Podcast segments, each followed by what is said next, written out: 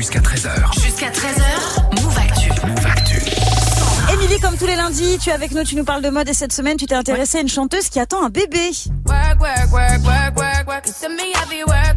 Impossible d'avoir loupé les photos de Rihanna sur Instagram en jean baggy dans une doudoune rose fermée d'un seul bouton histoire de dévoiler son ventre de femme enceinte. C'est une grosse surprise pour ses fans mais aussi un événement mode. Ouais, parce que c'était un petit peu comme une couverture de magazine.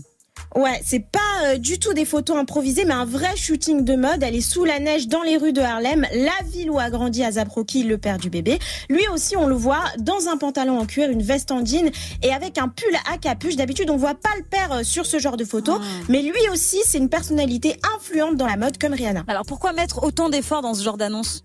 Bah, ça évite les photos volées euh, Ouais. par les paparazzis. Donc ce genre de shooting, c'est une manière aussi de maîtriser son image. Et si on regarde bien les photos de Rihanna et d'Azap Rocky, c'est une fausse paparazza Bah finalement. Il se balade, il regarde pas l'objectif. Et ce qui est drôle, c'est que Miles Digg, le photographe du couple, est surnommé le paparazzi préféré de la mode. Ça a commencé quand ces euh, mises en scène de grossesse, Émilie? C'est l'actrice euh, Demi Moore qui a lancé cette mode en 1991 quand elle a posé nue dans le Ah oui. magazine Vanity Fair. Depuis, c'est vraiment un art d'annoncer euh, sa grossesse Mm. et même une tradition chez les célébrités américaines. Quelle star a annoncé sa grossesse comme ça aussi?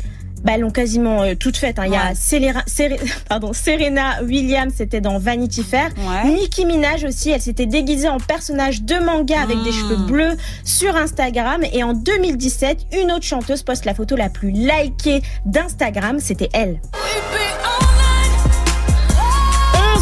De likes pour Beyoncé quand elle a annoncé qu'elle attendait ses jumeaux. Ouais. Elle était sous un voile vert entouré d'une couronne de fleurs. Niveau mise en scène, ça se rapprochait beaucoup d'une pochette d'album. D'ailleurs, l'année dernière, il y a un rappeur qui a parodié cette mode pour annoncer la sortie de son album. C'était lui.